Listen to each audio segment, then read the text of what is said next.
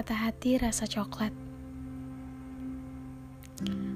Patah hati itu seperti coklat ya. iya, coklat. Kamu pernah lihat buah coklat tidak? Belum. Biar aku beritahu. Kalau kamu lihat yang hijau, kamu pasti akan terpukau. Ia masih begitu bersih, terlihat segar, dan menarik untuk kamu bawa pulang. Rasa bahagia tentu memenuhi dadamu. Untuk segera bertemu si manis yang berada di dalamnya. Sejurus kebahagiaanmu dengan seluruh euforia yang kamu punya,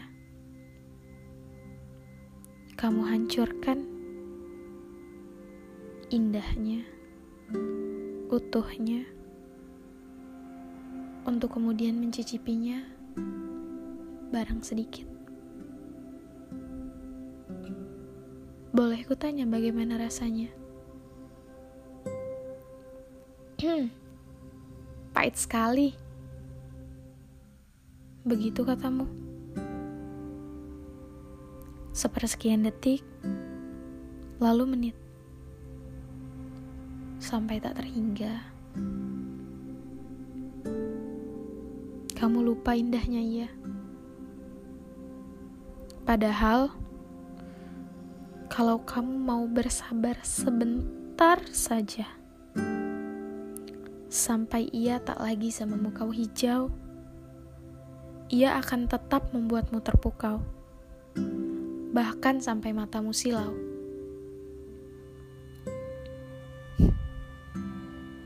Setelah itu,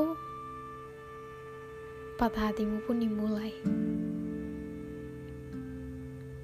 Kamu tahu, apa-apa yang dipaksa sejak awal, apa-apa yang dimulai dengan kesalahan, langka sekali berujung kebaikan. Luka-luka yang menganga awalnya hanyalah goresan luka tak bermakna.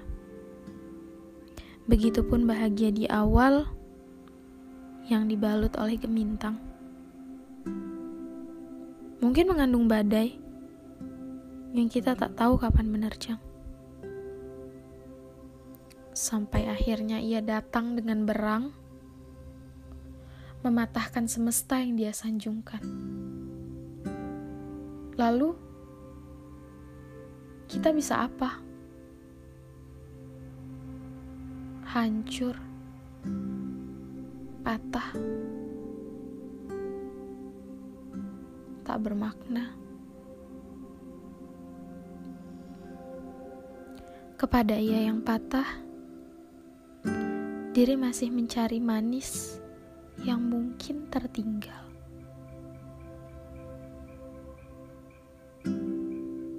Kepada ia yang sudah tidak lagi utuh. Mungkin masih ada beberapa puing yang bisa disusun. Menata kembali dari perih, juga puing. Aku dan kamu paham betul, hasilnya tak akan semanis coklat yang harusnya ditunggu sedikit lebih lama itu. Tapi, memulainya dengan cara yang benar, membaikkan yang tidak baik, mungkin bisa jadi sebuah kebaikan kecil. Siapa yang tahu?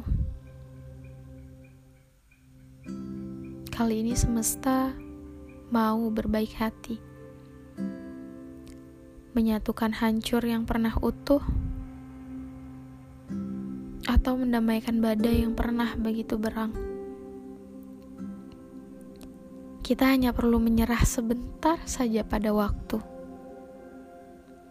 Biar ia yang membantu semesta bekerja.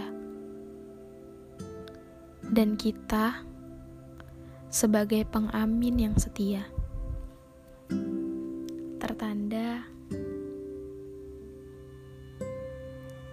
senja.